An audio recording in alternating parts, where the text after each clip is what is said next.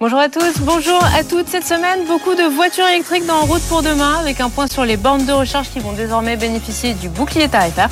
On aura un essai de la MG4, c'est la compacte électrique dont tout le monde parle en ce moment. Et puis on vous présentera le projet Simone. Simone, c'est un mode de transport entre bus et automobile. Bienvenue dans En route pour demain. En route pour demain. Présenté par Pauline Ducamp sur BFM Business et Tech Co. Faire des économies euh, par rapport à une voiture thermique en oubliant les pleins onéreux à la pompe, c'est l'une des raisons pour lesquelles de plus en plus de Français choisissent de passer à la voiture électrique, selon une étude récente du cabinet de Deloitte. Mais avec des prix de l'électricité qui grimpent, est-ce toujours une bonne solution? Bonjour Julien Bonnet. Bonjour Pauline. Journaliste automobile pour BFM Business. Alors, une nouvelle mesure doit permettre d'atténuer cette hausse du prix de la facture pour les propriétaires de voitures électriques oui, forcément, parce qu'avec des prix de l'électricité qui sont envolés euh, l'an dernier et toujours actuellement, donc en 2023, avec euh, le contexte de la guerre en Ukraine, mais surtout d'un parc nucléaire français aussi qui est, qui est largement en maintenance, bah, ça arrange pas vraiment les plans de transition accélérée vers euh, la voiture électrique. Donc, on peut toujours rappeler que la plupart des recharges elles se font à domicile et finalement, ces utilisateurs de voitures électriques là, ils étaient déjà concernés par le bouclier le fameux énergétique, bouclier tarifaire Exactement. qui permettait d'éviter de contraindre la hausse des prix. Voilà, donc en 2022, ça a limité la hausse à 4% pour les particuliers. Là, en 2023, c'est 15%, mais on le rappelle, c'est des hausses qui peuvent sembler euh, assez conséquentes, mais ça reste euh, relativement faible par rapport à la hausse euh, réelle du coût de l'énergie. Et donc, euh, n'étaient pas concernés les bornes de recharge publique. Donc, on sait que ça reste euh, comment une partie euh, assez minime hein, des recharges effectuées euh, par les utilisateurs de voitures électriques. Donc, on les trouve dans les villes, bien sûr, ou, sur autoroute. mais elles restent quand même assez décisives pour cette transition vers l'électrique, parce que, bah, notamment pour convaincre les gens de l'avoir en véhicule principal du foyer et effectuer la plupart des déplacements avec cette voiture électrique. Et donc là, c'était assez important de mettre en place ce bouclier tarifaire, surtout qu'on a constaté des hausses assez fortes. Hein. La plus remarquable, là, c'est en début d'année, Bélib, donc le réseau de la la ville de Paris qui est gérée par Total Energy où on avait vu des tarifs doublés euh, en début d'année. Donc ça, c'était un très mauvais signal. Finalement, euh, Total est revenu en arrière euh, et a repris une tarification, on va dire, plus abordable. Mais toujours est-il qu'il y, a cet effet un peu psychologique. Et donc, au Mondial de l'Auto, début octobre, Emmanuel Macron avait annoncé bah, cette mise en place du bouclier tarifaire qui concernerait cette fois-ci donc ces bornes de recharge publiques. Donc ça a mis un peu de temps à arriver, mais début février, le décret a été publié. Et donc, ça y est, ces bornes de recharge sont elles aussi concernés. Et donc la hausse devrait être, dans ces conditions-là, plutôt limitée. Mais merci beaucoup Julien Bonnet, tu restes avec moi. On passe tout de suite à notre invité pour pouvoir poursuivre ce débat. BFM Business et Tech Co présente En route pour demain, l'invité.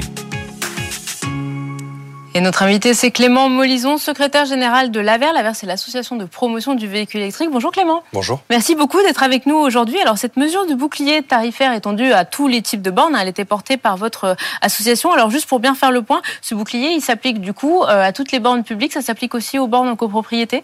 Exactement, ça s'applique à tous les aménageurs d'infrastructures de recharge, donc euh, publics comme privés. Nous, c'est une alerte qu'on a lancée au gouvernement euh, l'été dernier parce qu'on savait bien que euh, les bornes de recharge, comme tout le reste des secteurs utilisant l'électricité, allaient être concernés par cette augmentation des prix. Donc, on est vraiment ravis de, de, de l'annonce de ce bouclier tarifaire. Alors justement, est-ce que on, a une idée des prix qui auraient pu être payés si on n'avait pas ce bouclier tarifaire qui s'appliquait depuis le début de, du mois de février?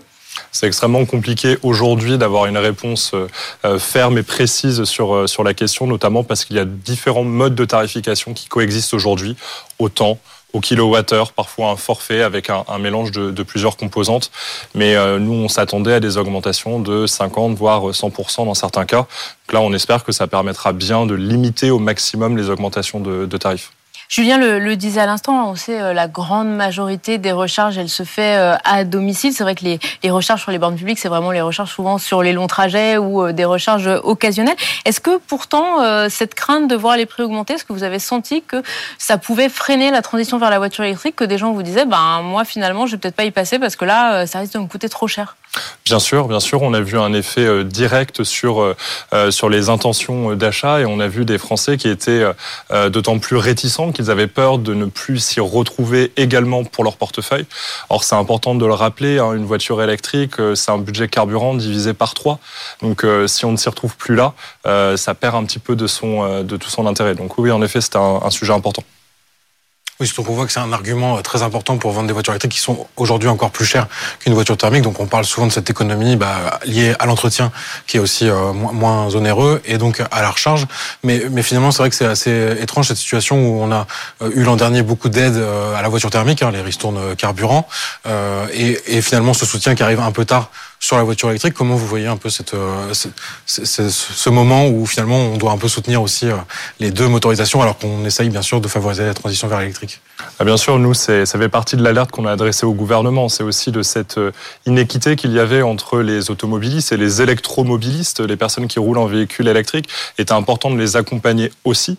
cette crise, elle impacte tout le monde et il était important de pouvoir, de pouvoir la déplacer et aussi de donner aux entreprises les moyens de le faire. On a des des réseaux de recharge qui doivent rester euh, pérennes dans les années à venir pour euh, permettre d'accueillir euh, tout cet essor de la mobilité électrique. On se rend compte que c'est parfois aussi compliqué finalement déjà de savoir combien on paye à la bande. C'est vrai qu'il y a certains réseaux où c'est simple, il y a d'autres réseaux où c'est plus compliqué, surtout si c'est pas le réseau qu'on utilise d'habitude. Est-ce que on va vers une simplification pour que justement ce soit un peu comme quand on va à la pompe où on voit le prix et puis on mm. paye avec sa carte bancaire et c'est assez transparent et assez facile? Est-ce que ça c'est aussi des sujets que vous essayez d'aborder pour que ça soit plus lisible pour le consommateur et donc que ça aide les gens à aller vers la voiture électrique? Tout à fait, vous avez raison. Aujourd'hui, il y a encore un, des marges de progression assez importantes en la matière. Je vous donne un exemple. La semaine dernière, le ministre des Transports Clément Beaune était euh, sur une aire, euh, l'aire de Weimar, euh, une, une, station Fastned, sur une aire de service de Sanef. vous aviez à l'entrée de la station un totem avec le prix de la recharge à l'acte, le prix que vous pouvez payer avec, avec votre carte de crédit ou avec un QR code. Ça, c'est des choses qui se développent. Mais ce qui est important de se rappeler aussi, c'est que vous pouvez payer soit à l'acte, soit en itinérance, c'est-à-dire avec un badge, avec un badge de recharge. Et donc là, c'est vraiment dans les, relations contractuelles que vous allez avoir avec votre opérateur que ça va se décider. Et pourquoi c'est toujours aussi compliqué cette histoire de, carte bancaire? Parce qu'on le voyait, hein, je, repense à mon étude de loi euh, dont je parlais en début d'émission. On voit que finalement, ça c'est quelque chose que tous les utilisateurs de voitures électriques ou les futurs utilisateurs demandent comme un truc très simple. Et ça a l'air euh, d'être quelque chose de finalement, euh, quand on en croise une borne avec une, une possibilité de payer par carte bancaire, c'est waouh. Alors ça se développe notamment sur les réseaux de recharge rapide, les réseaux autoroutiers par exemple. Euh, c'est vrai que c'est euh, une attente notamment dans ces cas de figure-là. Ça pose un certain nombre de problèmes techniques, financiers pour certains opérateurs, ce qui explique qu'ils soient tournés vers le QR code et qui, euh, d'une certaine façon, grâce au Covid, est depuis rentré un peu dans les mœurs. maintenant, tout le monde sait se trouver sur son téléphone son application. C'est pas forcément le cas avant, mais effectivement, il y a toujours la possibilité de payer à l'acte par QR code ou avec une carte bancaire. Et on voit qu'un acteur comme Tesla donc, a ouvert largement son réseau euh, à toutes les marques. Hein. Donc aujourd'hui, si vous avez euh, une Peugeot 208 euh, électrique, par exemple, vous pouvez aller vous charger dans les stations Tesla qui sont ouvertes à, à, à, toutes, les, à toutes les marques. Euh, ils ont mis en place une tarification heure creuse, heure pleine. Euh, je crois qu'il y a un autre, un autre acteur, Alejo, qui qui a fait ça aussi. Euh, vous, votre sentiment là-dessus, est-ce que c'est une possibilité aussi d'avoir une tarification peut-être plus abordable à certaines heures? Chez Tesla, c'est par exemple de, de 22 heures à 6 heures, mais ça peut aussi quand même euh, soulager la facture pour, euh, pour certains longs trajets Aujourd'hui, les, les, opérateurs de recharge, ils poursuivent deux objectifs. À la fois être rentable, avoir quand même les moyens économiques de, de survivre, mais aussi attirer des clients. Évidemment, les deux sont directement liés. Donc on voit se développer des stratégies comme celle-ci. On peut aussi citer un exemple. On a un opérateur, Yahweh, qui vient de baisser ses prix de 20-25% parce qu'ils passent par euh, des, contrats euh, d'énergie éolienne et ça leur permet de baisser fortement euh, leurs tarifs. Donc voilà, chacun va développer des stratégies pour être au plus proche des attentes des utilisateurs et faire en sorte de capter autant de personnes que possible. Il y a justement un, un, site qui permet de comparer les prix entre les différents réseaux, entre les différentes stations, selon le lieu où je me trouve, un peu comme le site, soit les différents sites privés, soit le site gouvernemental pour les stations-service classiques. Alors aujourd'hui, il n'y a pas de, site public, il n'y a pas une référence gouvernementale en la matière. Vous avez des initiatives privées, par exemple Charge Price qui fait euh, euh, ce type de, prestations. Euh, ça n'existe pas encore de façon publique. On y travaille, on est en discussion justement avec le gouvernement sur le sujet. Oui, parce que ça pourrait être intéressant, parce que c'est vrai qu'aujourd'hui, c'est assez facile d'anticiper un, trajet en voiture thermique, parce qu'on sait à peu près le, prix des carburants, même si il varie aussi fortement. Euh, donc c'est vrai d'avoir un outil qui permettrait de mieux calibrer son budget pour un, un long trajet, serait intéressant. Mais, mais justement, euh, par rapport aux, voitures thermiques, on voit que les prix des carburants, euh, ils fluctuent énormément. Euh, pour vous, la voiture électrique, ça reste quand même euh, comment le, la, la, meilleure solution pour décarboner le, la, la mobilité, on est d'accord? Bien sûr, complètement. Cette crise que l'on a aujourd'hui remet pas en cause pour autant le développement de la mobilité électrique. Déjà, c'est un impératif euh, écologique, c'est un impératif pour répondre au climat, à l'urgence climatique. Et, euh, et on voit qu'aujourd'hui, ça reste la seule technologie qui est euh, mature, qui est crédible, qui est disponible euh, pour permettre de faire cette transition. À côté d'autres solutions, hein, les transports en commun, la marche à pied, le vélo, enfin bien d'autres choses. Pour les gens qui peuvent pas se passer de leur véhicule, on sait que demain, peu à peu, il va falloir aller vers des motorisations décarbonées, vers une motorisation électrique. On a assez d'aides aujourd'hui si on élargit globalement pour acheter une voiture électrique parce que c'est vrai qu'on on l'a beaucoup vu. Hein, il y a la question des prix. Les voitures on reste quand même assez chères. Il y a très peu de modèles pour l'instant qui restent vraiment abordables, même avec un bonus. Ça, c'est une question que vous vous adressez au gouvernement de dire il faut conserver euh, le bonus plusieurs années. Il faudrait peut-être même l'augmenter si on veut vraiment accélérer cette transition vers la voiture électrique. Bien sûr. Et euh, déjà, peut-être rappeler que euh, la France a fait partie des premiers pays en Europe à mettre en place un bonus écologique et le maintenir. Et c'est un combat. ça fait quoi, une dizaine d'années maintenant C'est ça. et tous les ans, on se, on se bat pour maintenir les taux les, les, plus, les plus élevés possibles. Peut-être un point qui aujourd'hui n'est pas suffisamment adressé, c'est le véhicule d'occasion.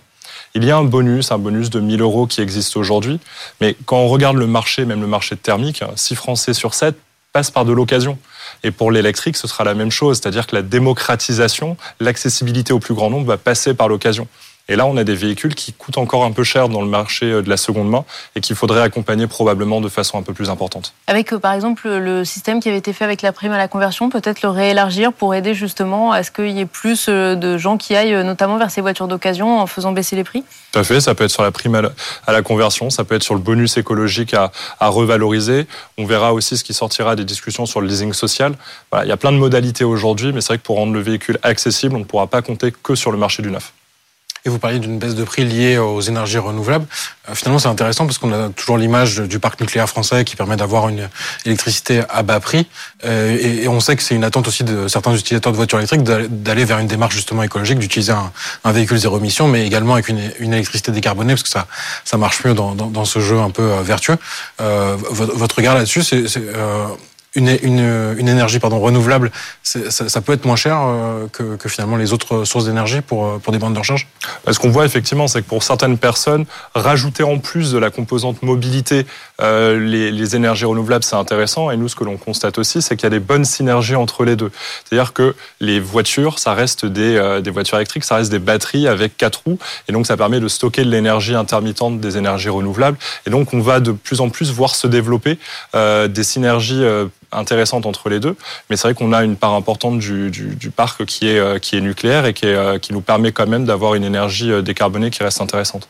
En tout cas, merci beaucoup euh, Clément Molison d'être venu avec nous, secrétaire général euh, de la Vert, d'avoir été sur le plateau pour décrypter euh, l'arrivée de ce bouclier tarifaire qui est mis en place sur toutes les bornes. Et puis on va continuer de parler de voitures électriques et celle-là, elle c'est certainement l'une des plus attendues en ce début d'année sur le marché. C'est la MG4, c'est la compacte électrique du constructeur chinois MG Motors. Alors autonomie, finition, prix. Julien Bonnet et Jean-David Duhart nous disent tout sur cette rivale directe de la Renault Mégane BFM Business et Tech Co présente En route pour demain, l'essai.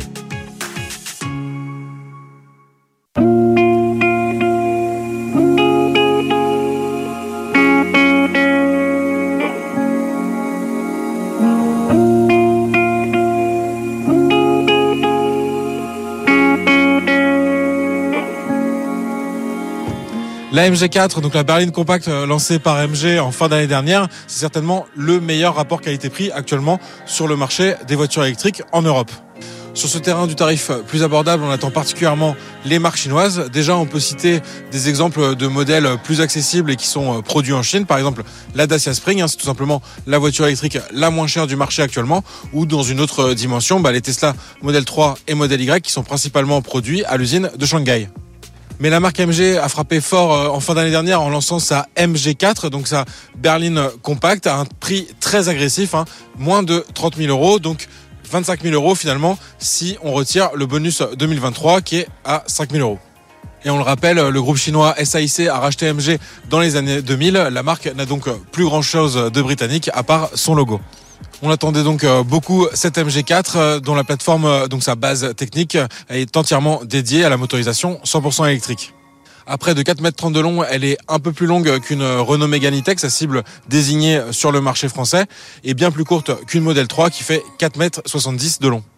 Côté design, on peut dire que MG a fait preuve d'une certaine audace, notamment avec cette couleur orange de notre modèle d'essai et à l'arrière avec euh, cette signature euh, lumineuse originale et un double spoiler qui arrive avec le troisième niveau de finition, le niveau Luxury.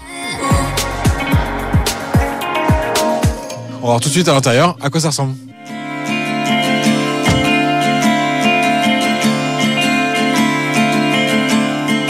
On découvre un habitacle plutôt moderne et épuré avec euh, notamment une molette de changement de mode assez pratique d'accès pour passer rapidement de la marche avant à la marche arrière. La présentation globale est plutôt bonne, même si on a pas mal de plastiques assez bas de gamme qui vont euh, soit laisser pas mal de traces de doigts ou quelques micro-rayures. Ça reste toutefois cohérent avec le positionnement tarifaire euh, de ce modèle, donc euh, rien de choquant. On a l'option simili-cuir avec tissu gris clair, et ça c'est vrai que ça apporte pas mal de luminosité dans l'habitacle qui sinon est complètement noir. L'écran tactile offre une qualité d'affichage et une réactivité assez correcte avec euh, Android Auto et CarPlay, mais il y a encore quelques soucis d'ergonomie, alors euh, rien de dramatique, ça pourrait être résolu par des mises à jour. La caméra de recul, par exemple, elle se révèle euh, très pratique avec cette euh, vue du dessus qui s'active automatiquement quand on passe la marche arrière. Le problème, c'est que finalement, quand on va repasser la marche avant, on va perdre cette visibilité totale sur les environs du véhicule. En fait, il faut aller dans les menus pour activer la caméra 360, mais une fois qu'on repasse en marche arrière et qu'on réenclenche la marche avant, il va falloir retourner dans le menu. C'est un peu fastidieux. Même chose euh, pour la climatisation, euh, dont les réglages euh, passent essentiellement par l'écran tactile. On peut quand même activer le désembuage rapidement via des boutons physiques. Mais pour rentrer dans les réglages et ajuster bah, le volant chauffant ou encore les sièges chauffants, ça reste assez laborieux. Enfin, la connectivité avec euh, Android Auto et CarPlay, elle est euh, plutôt bien gérée, mais elle n'est pas disponible sans fil, c'est dommage. Et on peut aussi noter quelques euh, soucis d'interaction entre le logiciel intégré du véhicule et le renvoi vers les fonctions d'Android Auto, par exemple. Si on appuie sur le raccourci de la navigation, bah, ça va vous renvoyer vers la navigation intégrée et pas vers Waze, par exemple, si vous l'utilisez. Alors que la touche téléphone, elle, elle renvoie bien vers le menu d'appel disponible via Android Auto. Les passagers arrière euh, disposent de pas mal de place, ça c'est un point positif, mais ça se fait au détriment du volume de coffre qui est limité à 350 litres, relativement faible pour la catégorie. On a très envie de voir ce que donne cette MG4 sur la route, c'est parti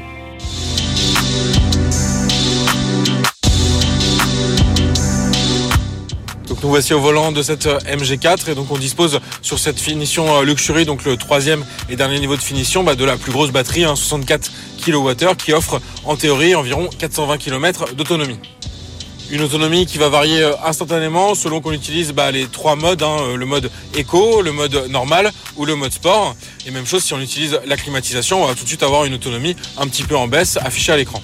Du côté du moteur, euh, il offre 150 kW de puissance, donc un peu plus de 200 chevaux. C'est très correct et c'est transmis directement au roues arrière, donc c'est un modèle propulsion. Elle est un petit peu gourmande, cette MG4. On est à 18-19 kWh au 100 dans un usage plutôt urbain et on va dépasser les 20 kWh euh, largement sur autoroute. Donc en gros, en autonomie réelle, il faut compter sur 300 km en usage euh, mixte et un peu plus de 200 km sur autoroute. Côté recharge, euh, cette euh, voiture elle peut encaisser euh, jusqu'à 11 kW en courant alternatif, donc sur une borne de faible puissance. Et sur les trajets longs, donc sur autoroute, on va pouvoir encaisser jusqu'à 130 kW. Donc ça, ça va permettre de récupérer jusqu'à 80% d'autonomie en environ 30 minutes. L'impression globale de conduite, bah, elle est finalement très positive. Hein. Le véhicule, il se montre assez confortable, notamment en ville pour passer des dodanes par exemple. Et on a assez de puissance pour être à la fois efficace en ville ou également sur voie rapide.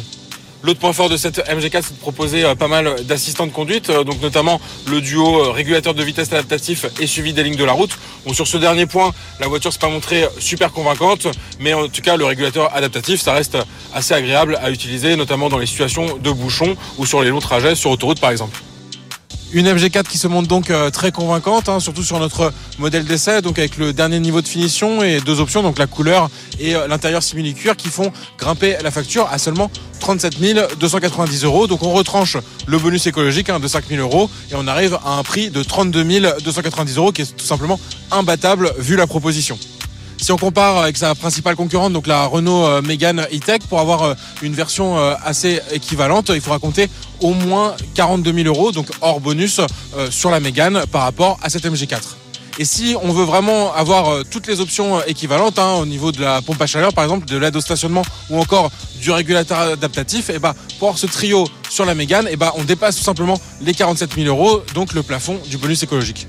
L'offre de MG se révèle donc très compétitive, à voir comment réagira la concurrence, à savoir que la marque euh, MG va lancer deux autres versions de la MG4 cette année. Donc une version euh, avec une plus grande autonomie, avec un deuxième moteur qui se retrouvera à l'avant et une version plus sportive. BFM Business et Tech Co présente En route pour demain, en région. Allez, on termine cette émission avec un joli projet. son nom, c'est le projet Simone. Alors, c'est une sorte de bus qui est taillé pour les longues distances, mais qui peut aussi embarquer des voitures. J'ai bon, Olivier Chichportiche Presque bon, Pauline. Euh, je ne sais pas si tu te souviens du service autotrain de la SNCF qui permettait, euh, fut un temps, de voyager avec sa voiture en train. On montait euh, dans le train, la voiture montait sur le train aussi, et on partait en vacances. C'était formidable pour des longues distances, sans fatigue, c'était pratique, c'était écologique, sauf qu'aujourd'hui, ce service, bah, il n'existe plus à la SNCF. Mais une start-up de Dijon, en Côte d'Or, entend aujourd'hui relancer un peu ce, ce concept en remplaçant finalement le rail par l'autoroute. Son nom, c'est quoi? C'est Simone. Le concept, c'est un long car articulé propulsé à l'hydrogène qui embarque à la fois les voitures et ses, passagers, pardon, avec l'ambition de réduire euh, la pollution et décarboner le transport autoroutier. Oui, alors on voit les images, hein, je pense pour nos auditeurs qui nous écoutent euh, en radio. Hein, c'est vraiment un car longue distance avec des places qui ont l'air très confortables. On peut même euh, dormir. Et puis, il y a toute une partie sur le dessus du car, en fait, avec des voitures qui sont installées et qui permettent du coup bah, d'accompagner leurs propriétaires. On peut même les recharger euh, pendant le trajet. exactement. Comment ça marche Alors concrètement, c'est euh, une start-up qui a été fondée en 2000, hein, qui a imaginé donc ce concept. On peut embarquer cinq voitures ou quatre voitures et des motos dans sa partie supérieure, comme tu l'as dit, et puis 18 à 20 passagers en cabine, en dessous, euh, dans sa partie inférieure, pour un voyage en toute sécurité et sans émission de CO2. Grâce à l'hydrogène. Voilà, grâce à l'hydrogène. Euh, ça marchera un peu grâce à une application mobile qui servira à réserver son trajet comme avec un train finalement. Ensuite, et c'est là où c'est assez malin, hein, l'automobiliste rejoindra un point de rendez-vous sur l'autoroute, généralement près d'un péage, pour y faire charger son véhicule, s'installer confortablement euh, dans le car euh, jusqu'au péage, le plus proche de sa destination, où là il va récupérer effectivement son automobile. Ça paraît délirant comme ça, hein, mais c'est vrai que si on raisonne en termes de transition écologique, de report modal de la voiture vers des solutions euh, euh, neutres euh, en termes d'émissions de carbone, ça a du sens, sans oublier le risque d'accident pour les automobilistes et la fatigue du conducteur, parce qu'on parle évidemment de longue distance, hein, pas pour faire du Paris-Orléans. Mais alors, si du coup on voit hein, les images, c'est des images de synthèse, c'est de la science-fiction ou ça a quand même des chances d'aboutir Alors voilà, alors d'un côté, c'est une start-up et le projet il avance un petit peu, c'est vrai. Il y a des études de marché qui ont été faites, il y a un business model qui a été monté. Il y a même des négociations avec des constructeurs d'autocars qui seraient en cours. Le secret est assez. Oui, on n'a pas le nom de la société. Euh, voilà, on ne sait pas. Il y a un secret là-dessus. Côté financement, et c'est vraiment le nerf de la guerre, Simone a déjà levé 350 000 euros auprès d'investisseurs et a obtenu une subvention de 110 000 euros de la région Bourgogne-Franche-Comté qui soutient assez fortement ce, ce projet et qui y croit. Il y a une nouvelle campagne de financement participatif par action qui va être lancée cette année avec l'objectif de récolter encore 300 à 400 000 euros supplémentaires. D'ailleurs, chaque euh, participant sera actionnaire de la société hein, puisqu'il aura des actions de, Simone. Mais bon, voilà, on a quand même beaucoup d'écueils hein, qui restent à passer. Hein financier parce que bon 300 000 1 million d'euros pour lancer un tel projet ça paraît peu finalement. Euh, réglementaire aussi difficulté réglementaire parce que c'est un véhicule quelque part sans précédent, hein, qui transporte des voitures, qui transporte des personnes. Ça n'existe pas jusqu'à aujourd'hui. Il y a aussi le choix de l'hydrogène vert qui, qui, peut poser question parce que c'est vrai que c'est tout à fait pertinent en termes de d'autonomie, de temps de rechargement. mais il faut des stations de recharge pour il faut Des stations de recharge quand même, euh, notamment sur les autoroutes. Et pour l'instant, aujourd'hui, elles sont assez peu nombreuses.